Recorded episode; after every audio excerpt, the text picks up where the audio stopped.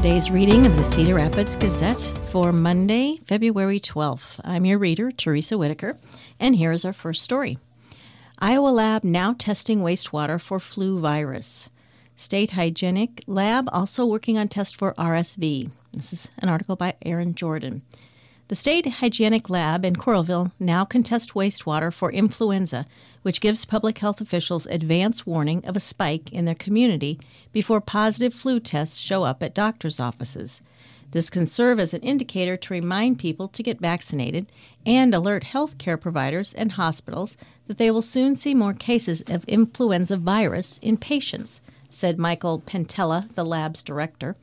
Lab staff test weekly samples of wastewater from communities around the state, reporting results by geographic area. Since December 4th, the biggest jumps in influenza B have happened in south central and southwest Iowa, while northwest Iowa saw a spread of influenza A in the second half of January. The Hygienic Lab started testing the University of Iowa campus wastewater for COVID 19 in early 2021. The idea was to detect clusters of infection without having to do swab tests, which at that stage often took hours or days to process. The lab then got help from the National Institutes of Health Rapid Acceleration of Diagnostics Initiative and Ceres Nanosciences, a company that makes testing products to expand services. In October, the lab was serving 27 Iowa counties that together have about 35% of the state's population. Using the same instruments, lab staff last spring started developing a test for the flu virus in wastewater. The same sites tested for COVID 19 are tested for the flu virus, Pentella said. Since this is a quantitative assay that measures virus particles precisely and accurately, it took time to make sure that the test was performing the way that it was expected to, he said. We worked with known quantities of the virus and then adjusted the procedure to make certain that we are detecting what we know should be in the sample. The lab's results are anonymous and can't be traced to any person or household. Lab staff also have agreed to not disclose the communities providing wastewater samples. Cedar Rapids, which has been testing for COVID 19 in sewage since 2021, is one of the communities that submits weekly samples to the State Hygienic Lab, city officials confirmed Friday. State Hygienic Lab staff now are working on a wastewater test for RSV, a respiratory virus that can be dangerous to infants and older adults. Cases of RSV have been on the rise in Iowa in recent months. The percentage of lab tests coming back positive for RSV in Iowa increased from 13.8% at the end of 2023 to 14.6% by the first week of 2024. There now is a vaccine for high risk groups. RSV has been even more difficult to pass the rigorous validation pr- process, but we continue to work on it, Pentella said of the testing. Ceres Nanosciences announced in October the Iowa lab is one of five new wastewater based epidemiology centers of excellence in the nation. Other new sites include the Houston Health Department, Morgan State University in Maryland, the Nebraska Public Health Laboratory, and the University of Missouri. In total, 21 states across the United States have the designation. Our next article Cedar Rapids School District hires consultant to assess staffing practices. Group will look at scheduling, equity, student achievement. This is by Grace King. Cedar out of Cedar Rapids. The Cedar Rapids School Board last week approved a contract with a consultant who will assess staffing practices in the district in an effort to boost student achievement. The school board approved a contract with Boston-based District Management Group to perform an equitable staffing analysis and improve operational efficiency and resource allocation across its schools. Darius Ballard, the district's chief human resource officer, said the study should ensure equity in learning opportunities for all students. The rationale for this type of study is not to decrease the workforce or to save dollars, Ballard said in a school board meeting Thursday. With an equitable staffing analysis, we're looking to study what is in our staff's metaphorical backpack. Our staff continues to explain and describe that their backpacks continue to be filled with items with nothing ever being taken out. District Management Group will analyze four district high schools Kennedy, Jefferson, Washington, and Metro, the district's six middle schools, and three elementary schools. The $2,020,000 contract is being paid with federal elementary and secondary school emergency relief funds, which will expire in September. The funds were distributed to schools throughout the COVID 19 pandemic to help with costs. We believe this strategy will increase staff efficacy and elevate our students' plans, pathways, and passions, specifically graduating students with more than just a degree, Ballard said. The school board unanimously approved the contract, but spoke about the importance of involving teachers in the process. They are the ones in the classroom. It's very important we hear their voices, board member Nancy Humble said. Ballard said creating school schedules for 14,500 students and nearly 3,200 teachers and staff is often done without considering the district's overall strategy and priorities. The tools available to us have not kept pace with the increasing complexity of education. Ballard said the analysis will help the district ensure taxpayer dollars are reaching students and achieving academic goals. The agreement is part of the school district's strategic plan approved in September that aims to improve student outcomes and energize the staff, among other things. District Management Group was founded in 2004 to address management challenges in U.S. public schools. Its Cedar Rapids analysis will be conducted between February and June this year, and findings could be implemented by next school year. The district will have access to the District Management Group's scheduling software for one year and consulting analysis and support to create and implement strategic and equitable schedules in school, according to the proposal from District Management Group that was in board documents. As needs change during the year, the software makes it easy to adjust schedules and provide insights to help school officials understand the effectiveness of changes. We're facing challenges in meeting the increasing academic standards and the growing needs of students, Ballard said.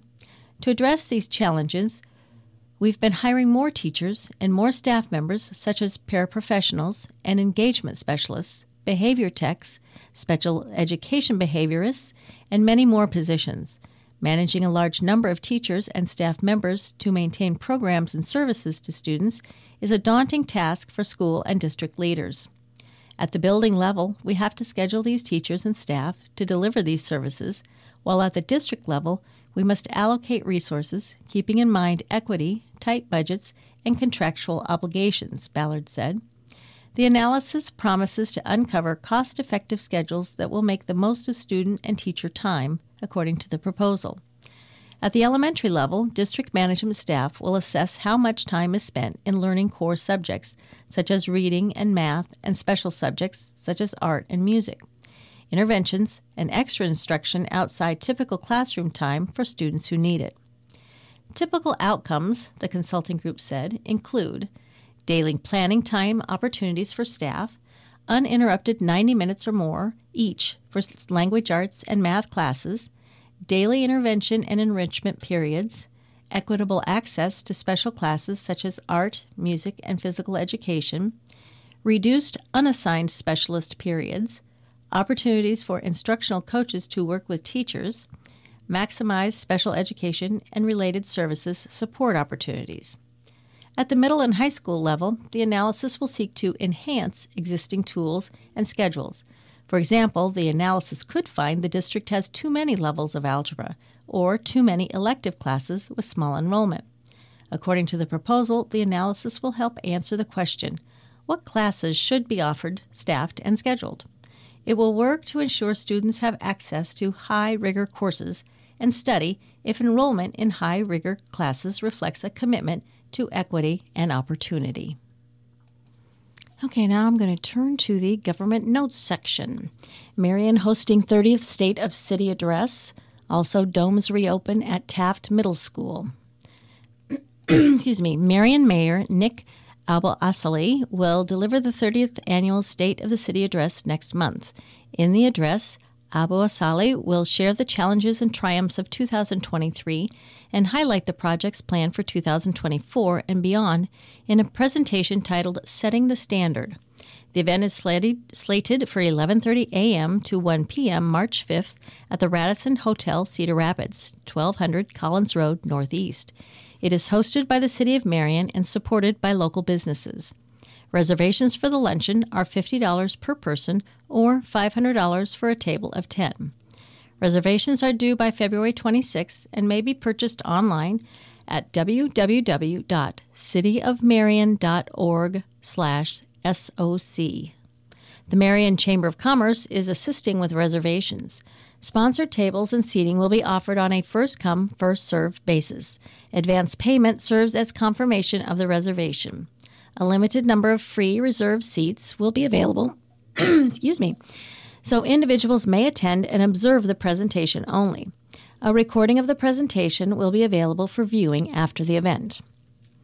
Taft Middle School domes reopen. The second dome at Taft Middle School, closed for repairs because of deteriorating wood beams, reopened last week almost four months after the domes were closed as a safety precaution. two domes at Taft and two domes at Harding Middle School in the Cedar Rapids Community School District were closed in October after the beams supporting the domes were found to be deteriorating. The two middle schools were constructed in 1965 using the same design that features two domes. Each dome's dome has 16 beams supporting it. Metal plates were installed on the wooden beams, welding them to metal anchors attached to concrete footings around the domes. The second dome at Harding Middle School is expected to be completed this week, weather permitting.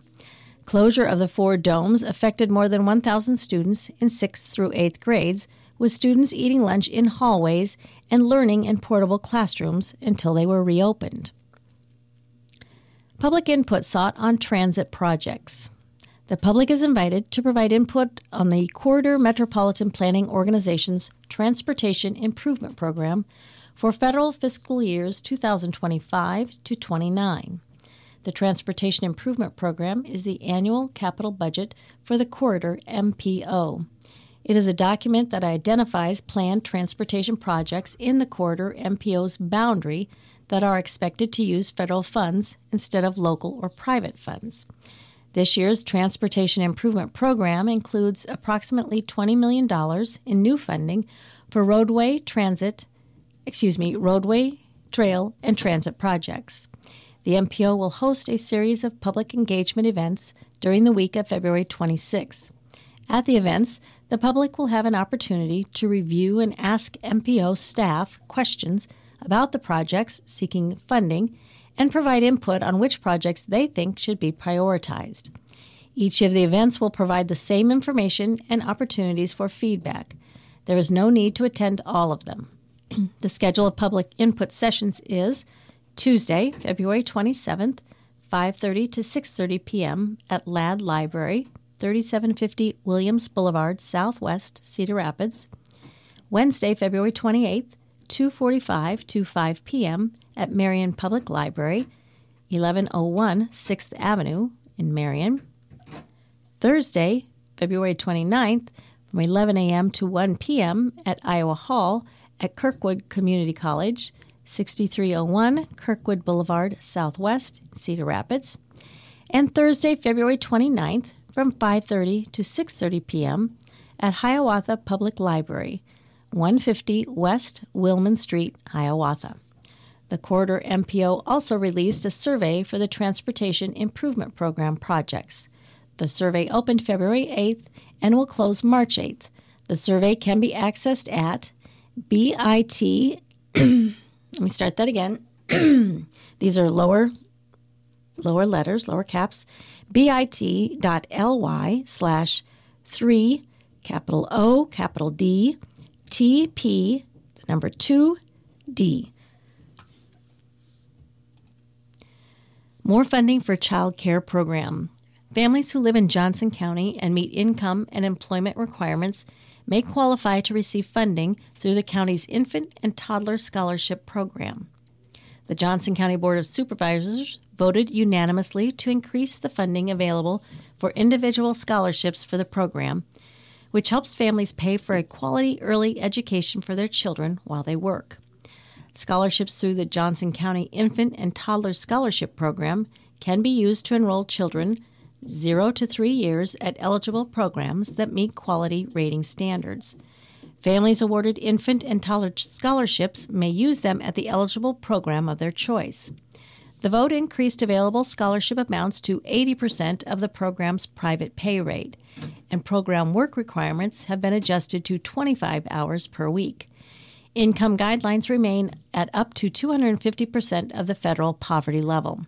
For more information on the infant and scholarship program, visit the Johnson County Social Services website at johnsoncountyiowa.gov slash school ready scholarship under the Infant and Toddler Scholarships tab or contact Lori Nash at empower at johnsoncountyiowa.gov or 319 356 6090. Housing Fund has $250,000 available. The Housing Fund for Linn County Board of Directors is making up to $250,000 available in loans to for profit or nonprofit developers and businesses and to governmental entities for housing initiatives serving households earning below 80% of the area median income in Linn County. Eligible activities include development or rehabilitation of rental and owner occupied housing, home ownership and rental aid, and financing for the preservation or development of transitional housing or homeless shelters. Applications are available at ecicog.org slash HFFLC or by request from Executive Director Tracy Achenbach at Housing Fund LC at ecicog.org or 319 289 0072. Applications are due at the East Central Iowa Council of Governments office no later than 3 p.m., February 29th. Cedar Rapids School Snow Makeup Days. The last day of school for students in the Cedar Rapids Community School District is tentatively set for June 7th. The change in date for the last day of school accounts for the 41 instructional hours lost for weather related reasons. So far, there have been five cancellations, two early releases, and one delay. Per Iowa law, schools must have 1,080 instructional contact hours with students each year. Foundation sponsors Junior Achievement. The MidAmerican Energy Foundation is sponsoring junior achievement programs that will enable more than 600 students to learn work and career readiness skills. Junior Achievement's work and career readiness programs begin in elementary school, introducing students to what a job is, why people work, and how jobs benefit the local community. Middle and high school students gain knowledge and skills that enable them to explore, choose, and advance in their future career paths. Since Junior Achievement's inception in 1965, the MidAmerican Energy Foundation has played a role in helping provide Eastern Iowa students with economic educational programming. The MidAmerican Energy Foundation is committed to supporting students across the MidAmerican territory, and the work Junior Achievement does is instrumental to that, said Catherine Kunert with the MidAmerican Energy Foundation. Financial literacy can and does make a huge difference in young people's lives, and Junior Achievement's programming and reach makes it a strong partner for this work.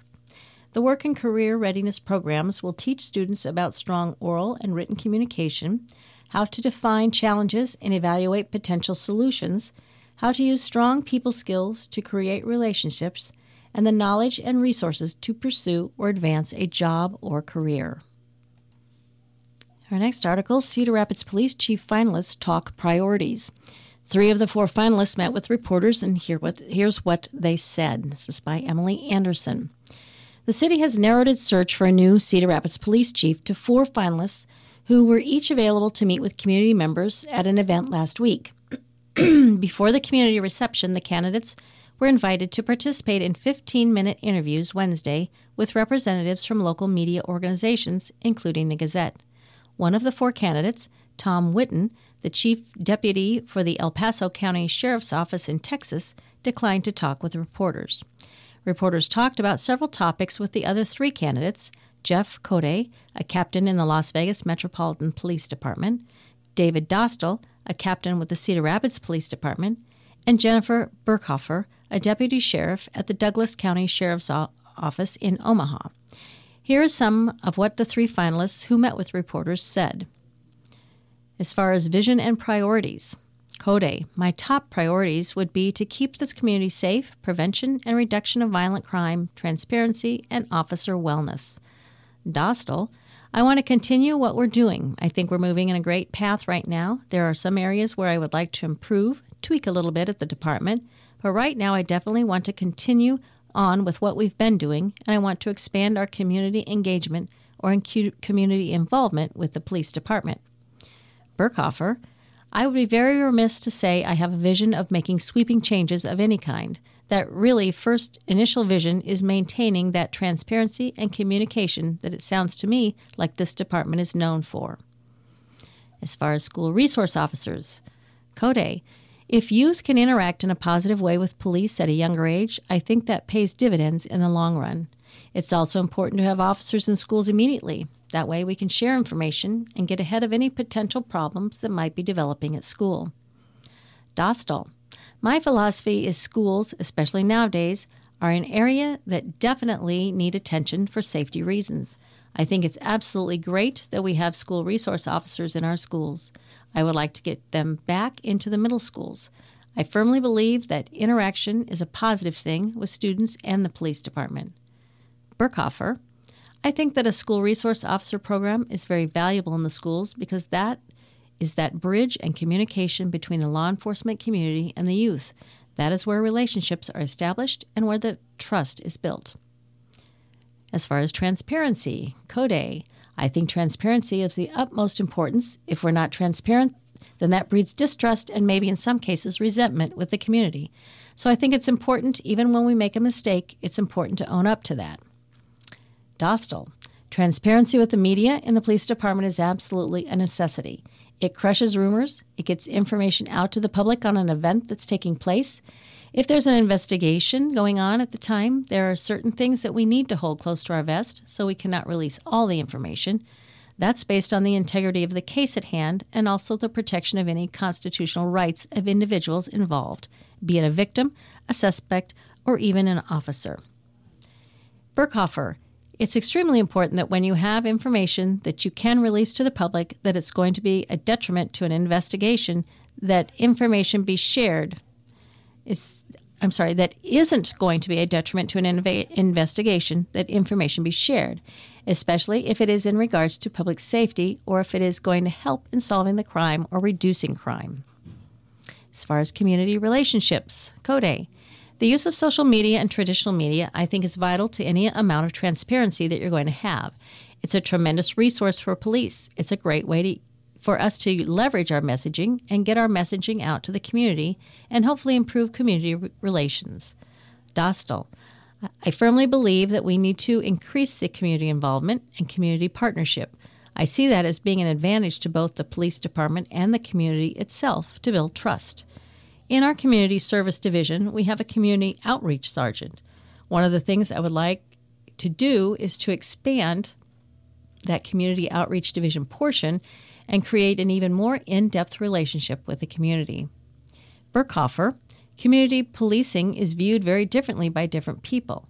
You'll have one person tell you that community policing means that your officers that are on the street are getting to know their community and working with the community.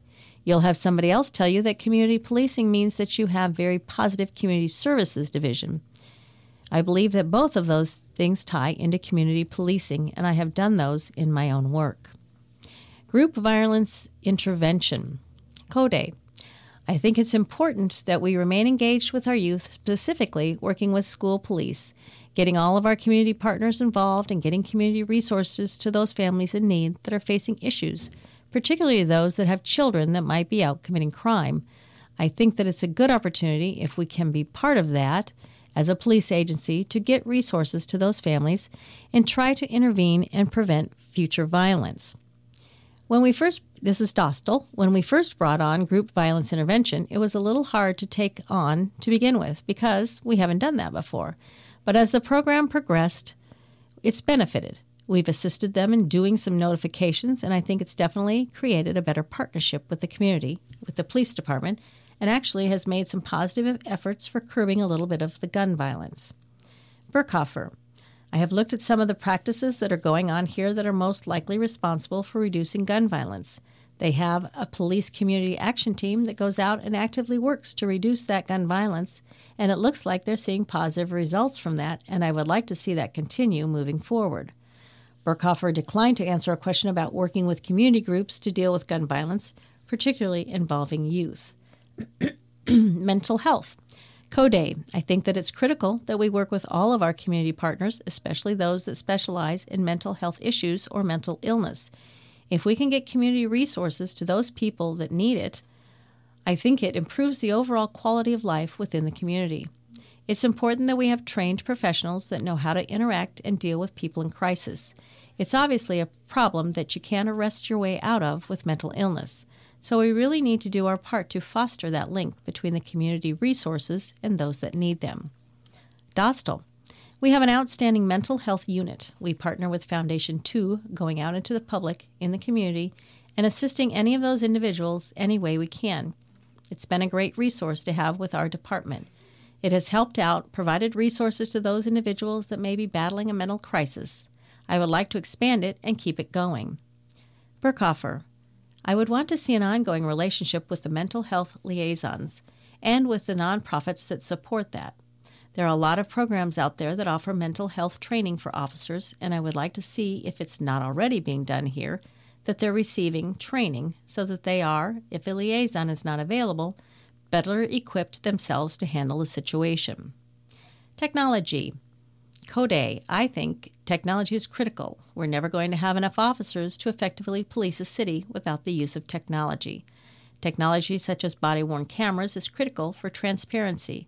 Other technology that's out there available can help with traffic enforcement. I think if we embrace technology, that'll greatly aid our ability to keep the community safe. Dostal. When I started on the department, I basically had a walkie talkie and my gun belt. I did not have any sort of in car camera. I did not have a body worn camera. I did not have a taser. So technology advances as my career progressed. I firmly think there's always room for change, always room for improvement. Dostal declined to answer a question about his experience working with technology to maximize policing, like automated traffic enforcement cameras. Burkhofer, there's a lot of technology that is available that I am aware that not all agencies have. So we have to be willing to look beyond what is right in front of us and be willing to expand and be open minded in thinking about how we can make improvements. Each of the four finalists also was interviewed Wednesday by five panels of city and community leaders. City Manager Jeff Pomerantz will identify two final candidates. He will then appoint a chief with the advice and consent of the mayor and city council. The new chief will succeed Wayne Jerman, who retired last April after signing a severance agreement. Jerman was paid more than $188,000 a year and oversaw a department of 270 full time equivalents. Okay, I'm going to turn to the insight section, the opinion section, uh, to the community letters. Our first letter is from Ann Hart of Waukon. A terrible deal for Iowa students and taxpayers. Iowans share a history of valuing children's education. We believe every child has a right to a public education, regardless of race, religion, or zip code, and all children deserve a quality public school education. Unfortunately, Governor Kim Reynolds and Republican legislators do not share these values and instead have chosen to weaken our public schools. For years, Republicans have underfunded public schools. Then in 2023, Governor Reynolds and Republicans passed vouchers, educational savings accounts, which gives our public dollars to private schools. Vouchers draw money away from public schools in the amount of $7,635 per student, amounting to $900 million over four years. Cloaked as school choice, the facts reveal that two out of three students now receiving private school voucher money were already enrolled in private schools. Recipients are getting a taxpayer subsidy for a service they could already afford. Rural schools are hurt the most by vouchers and underfunding. Small schools struggle to stay open and provide the opportunities children deserve. In small communities, the public school is the heartbeat of the town. When a community loses its school, the town loses jobs. Imagine how children and communities could thrive if $900 million was invested in our children's future and our public schools. Private school vouchers are proving to be a terrible deal for taxpayers and children. Vouchers shortchange the vast majority of Iowa students by committing public money to private schools without any accountability and transparency taxpayers deserve. This fall, vote for public schools. Again, that was from Ann Hart of Waukon. And our last letter, Lance Lillibridge from Vinton, writes Embrace carbon capture and storage. Iowa is recognized for having the finest soil in America, which has allowed our state to shine as a long standing leader in U.S. corn and soybean production. To remain a leader, we must develop infrastructure that empowers our agricultural community to compete globally. Governing bodies in key markets for our commodities have already begun to tighten emission standards. If we do not adapt and dismiss technology that would benefit Iowa's economy, we're jeopardizing our position as an agricultural leader. There are solutions on the horizon. From our on farm regenerative ag practices that reduce the carbon intensity, nitrogen, and water usage to large scale infrastructure projects such as Wolf Carbon Solutions' proposal to sequester carbon in the Mount Simon Hub. We must consider solutions that benefit Iowans both ecologically and economically. The Wolf Project will bring high paying jobs to Iowa and sustain our critical industries for generations to come while sizably reducing our carbon emissions. CO2 gas deposits have been naturally trapped and stored underground for millions of years, and carbon capture and storage is a proven, safe solution to reducing our nation's carbon emissions.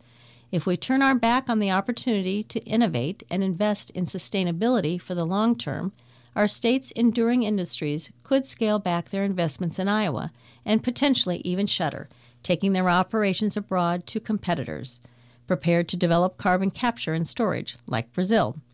I encourage my fellow Iowans to embrace proven technology we need to strengthen our rural economy and Iowa's position as an agricultural powerhouse. And again, that was from Lance Lillibridge of Vinton.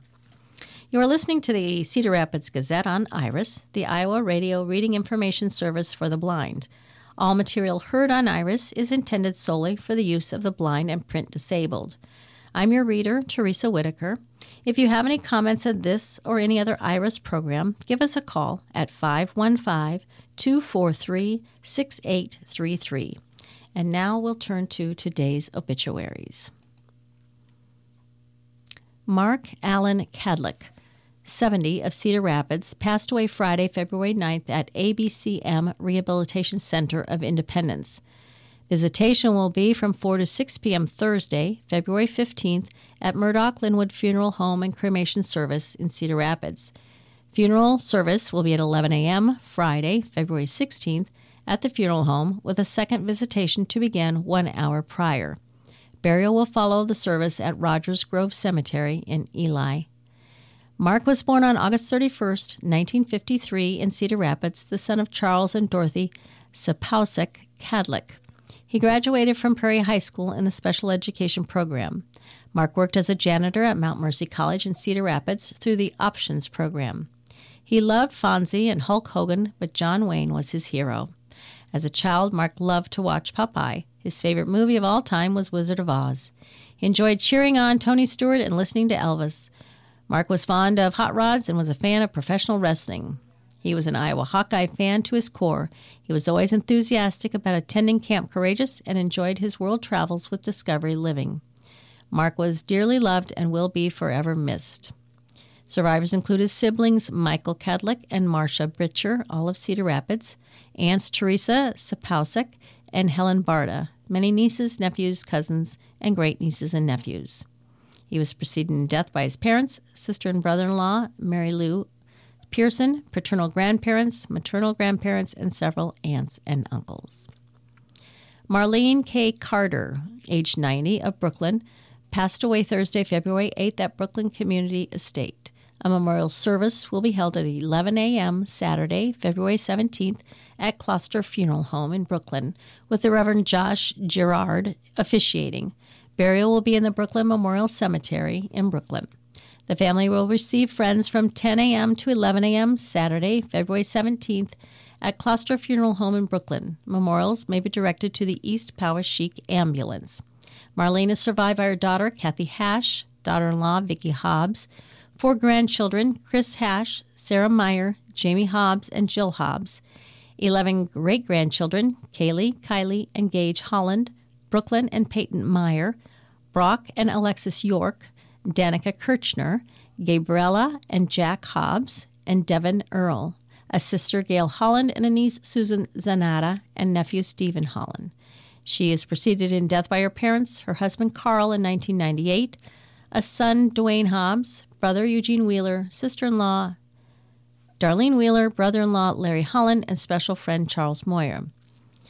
Marlene Catherine Wheeler was born June 23, 1933, in Brooklyn, the daughter of Glenn and Gladys Heiner Wheeler. She graduated from Brooklyn High School in 1951. Marlene was united in marriage to Carl Carter December 10, 1958, in Kirksville, Missouri.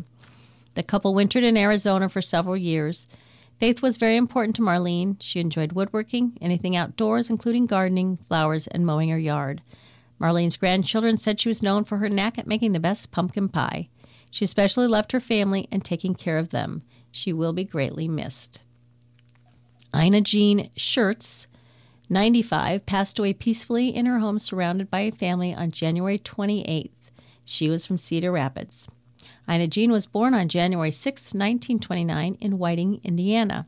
A first generation American, she was one of two children born to Richard and Ina Randall Lynn, who immigrated to the United States from Lyndoch, Ontario, Canada. Ina Jean graduated from George Rogers Clark Senior High School in 1946 and enrolled at the University of Indiana soon after. Ina Jean met her husband Donald Don J. Schertz through friends in Whiting, Indiana, where he was employed by the Standard Oil Company. They married on September 6, 1952, and went on to become the proud parents of five children. Don's career led them to live in eight different cities across the United States, with Ina Jean creating a loving home wherever they moved. They eventually settled down for retirement in Houston, Texas, where they spent the remaining years of their marriage before Don passed away in 1996. Ina Jean continued to call Houston home, where she created many more fond memories with her children and grandchildren for the next 23 years before moving to Cedar Rapids, Iowa at 90 years young to be closer to family. Despite moving so frequently throughout her adult life, Ina Jean never shied away from making lifelong friendships thanks to her affable, quick witted nature. She enjoyed spending time playing bridge with friends, researching her family's genealogy, reading the latest novel from her book club, masterfully completing the daily New York Times crossword puzzle, and engaging in lively political discussions. She was a skilled needle pointer, having created countless pieces, including cherished Christmas stockings for many of her grandchildren and great grandchildren. Ina Jean is credited within her family for uh, introducing them to many delectable regional cuisines she loved collected from the various cities she called home. Her remarkable strength, tenacity, and indomitable spirit endeared her to everyone who had the privilege of loving her. Ina Jean is survived by her five children David Schertz, Carl Schertz, Nancy Walker, Neil J. Schertz, and Lee Ann Radigan. Her 12 grandchildren James Walker, Lindsay Miller, Ryan Schertz, Carolyn Larson, Michael Schertz, Kimberly Schertz, Neil A. Schertz, Matthew Schertz, Austin Radigan, Nicole Prousa, Donald R. Schertz, and Audra Radigan, and her nine great grandchildren.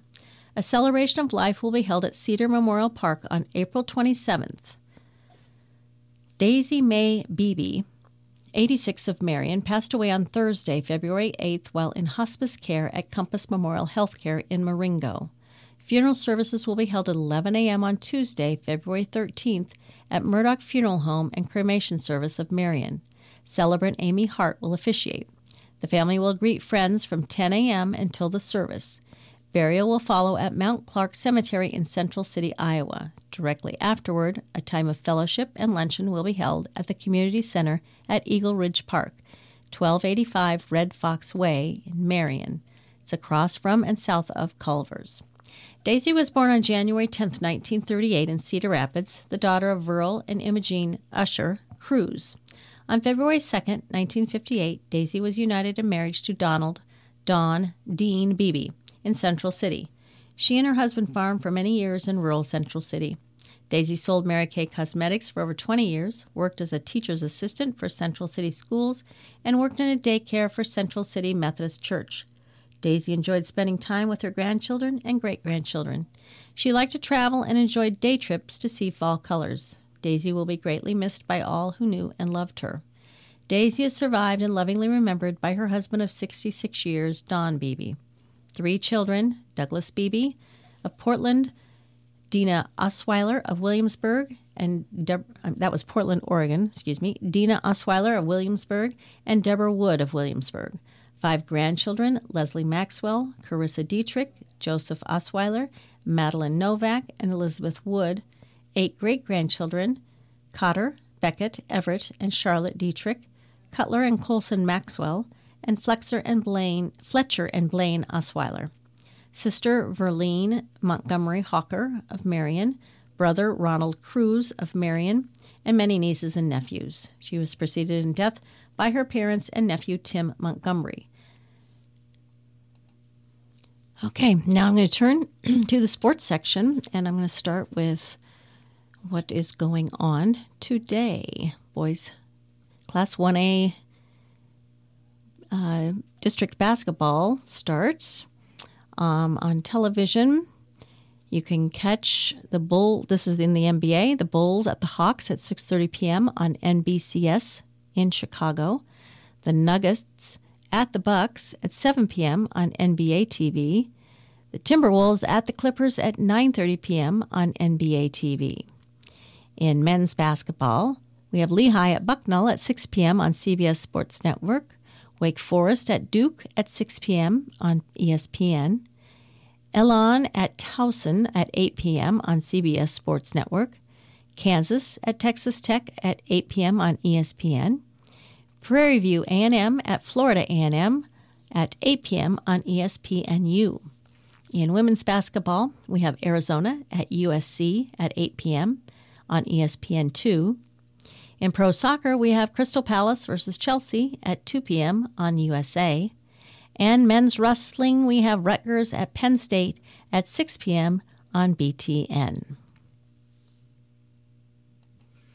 And now we'll go to our headline story in men's basketball. Hawkeyes score Super Sunday comeback. Iowa climbs out of a 62 42 second half hole to defeat Minnesota at Carver Hawkeye. This is Mike, Mike Hlas out of Iowa City. Sandwiched between the Iowa women's basketball team's loss at Nebraska and the Super Bowl on Sunday was a sporting event in Carver Hawkeye Arena.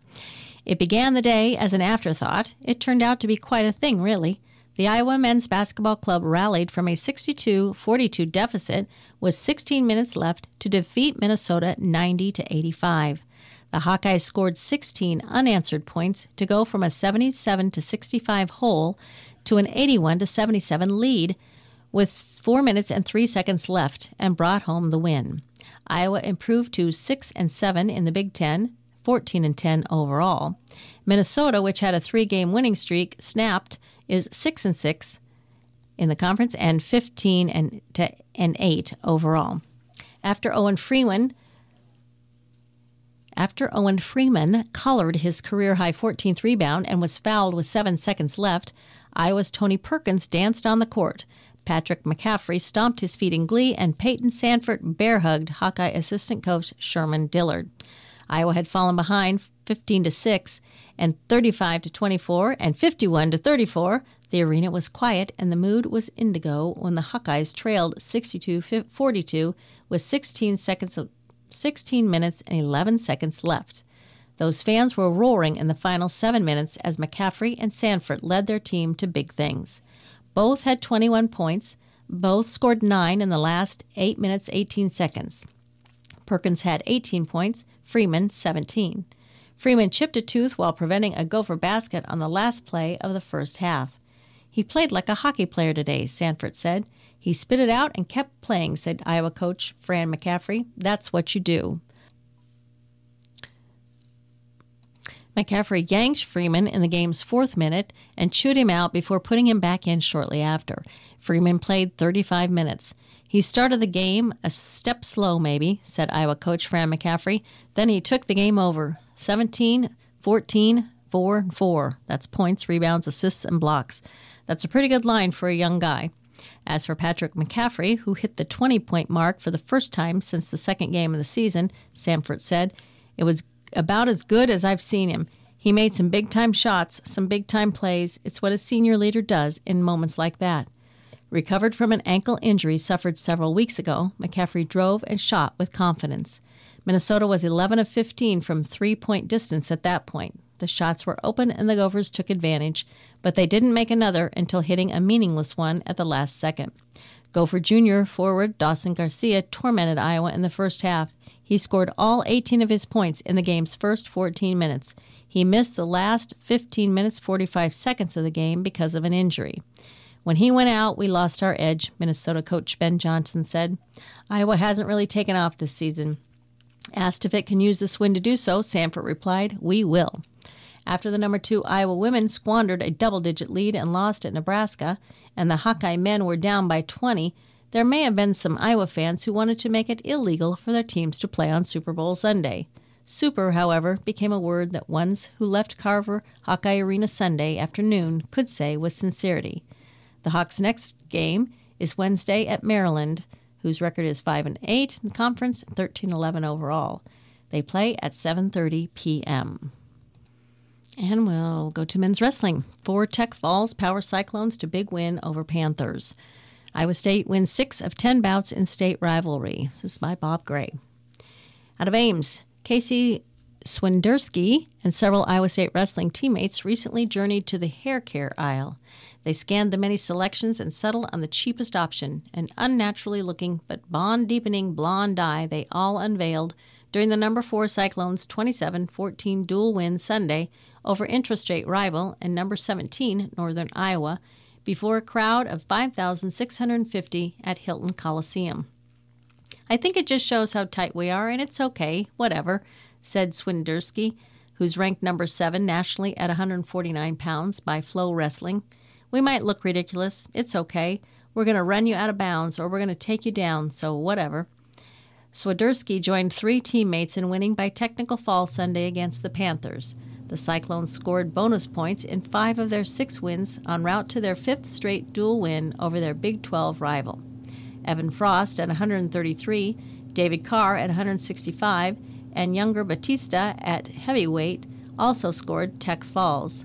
We just didn't punch enough, said Panther head coach Doug Schwab, whose team got an upset win to start the meet when redshirt freshman, 125 pounder Trevor Anderson beat number 21 Kysen Terukina 8 to 5 in sudden victory. We needed to punch more. Hell, we got tech falled four times. I don't know how the hell you're going to win a dual meet that way. Anderson's gritty win served as a bright spot for UNI, as did number 13, 157 pounder Ryder Downey's 12 to 9 triumph over ISU's number 9 Cody Chittum. Downey was put on his back early, but battled back and scored three back points of his own in the closing seconds to cement the comeback victory. You get put to your back in that situation and you get down, and you know what? It's okay, Schwab said. And here's the thing get the next score, win the next position, and win the next position. Make it simple. You don't need to get it back at once. The Cyclones the Cyclones 149 pounder Anthony Echemendia adopted a similar approach during the most anticipated matchup of the duel. Echemendia, ranked number 9 at his weight, scored a takedown with 18 seconds remaining to outlast number 6 Cael Happel 9 to 6. The bout served as a rematch of sorts as Happel beat Echemendia 9 to 3 in December at the Cliff Keen Las Vegas Invitational. Just a minute. I think this article continues. Trying to find it. Let's see. Maybe not. Here we go. All that support you get from your teammates and your coaches, it's what pushes you with 20 seconds or 10 seconds left, Echemendia said. You have all that stuff in your head and you're like, man, I can't fail in front of uh, these people.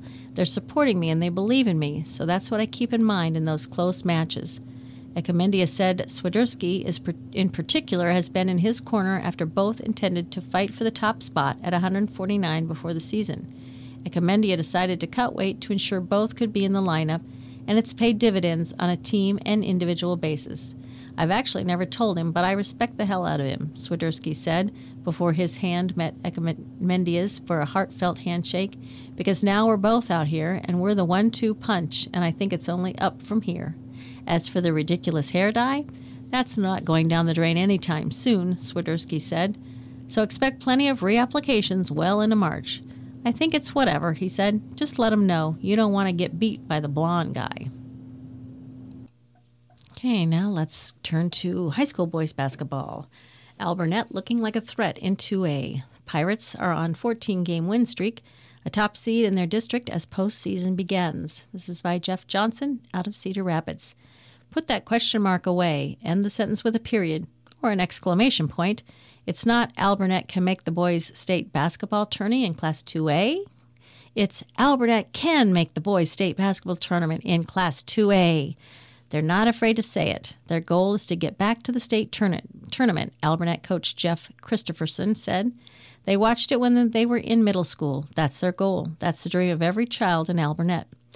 Christopherson has been around the school for multiple decades, built his program into a perennial Tri Rivers Conference power. It's broke through for the school's first state tournament appearance in 2019, losing to Grandview Christian in the state championship game. That was in Class 1A. Alburnett is a 2A school now and appears likely to remain there moving forward. In 2A, you are with 96 schools, I think it is, Christopherson said. In 1A, there are more schools, so you might have more disparity between the top schools and the bottom schools. For Class 2A, we're going to get a first round bye, but our first game will be against a quality opponent. We'll play either West Liberty or Tipton, and we know both of those teams are going to be competitive. I think that's kind of the way you look at it in 2A. This Alburnett team enters the postseason with an 18 and 3 record and on a heater, winning its final 14 regular season games. That included a 52 45 win in January over North Linn, the top ranked team in 1A. The Pirates haven't lost since December 16th to Lansing Kee, another top 10 team in 1A, in overtime.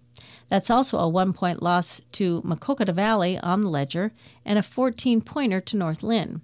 Christmas was great for us, Christopherson said. We were able to just get some things figured out offensively. I thought we were good enough defensively. There were just some things offensively to clean up. Since then, things have been good.